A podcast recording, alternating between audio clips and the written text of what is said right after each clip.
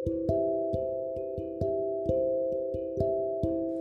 दोस्तों, आप सभी का स्वागत है जज्बात में। आज मैं बारिश के मौसम के बारे में एक कविता कहने जा रही हूँ। मेरे बचपन की बारिश अब बड़ी हो गई है।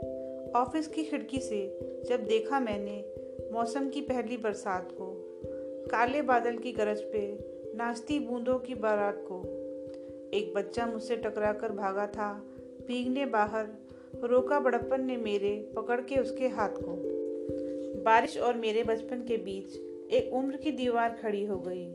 लगता है मेरे बचपन की बारिश भी बड़ी हो गई। वो बूंदे कांच की दीवार पे खटखटा रही थी। मैं उनके संग खेलता था कभी, इसलिए बुला रही थी। लगता है मेरे बचपन की बारिश भी बड़ी हो गई। पर तब मैं छोटा था और ये बातें बड़ी थी।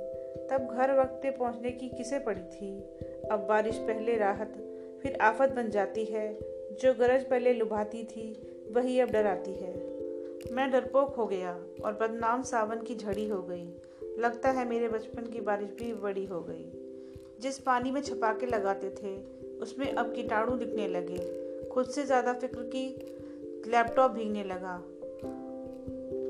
लगता है मेरे बचपन की बारिश भी बड़ी हो गई। स्कूल में दुआ करते थे कि बरसे बेहिसाब तो छुट्टी हो जाए। अब भीगे तो डरें कि कल कहीं ऑफ़िस की छुट्टी ना हो जाए।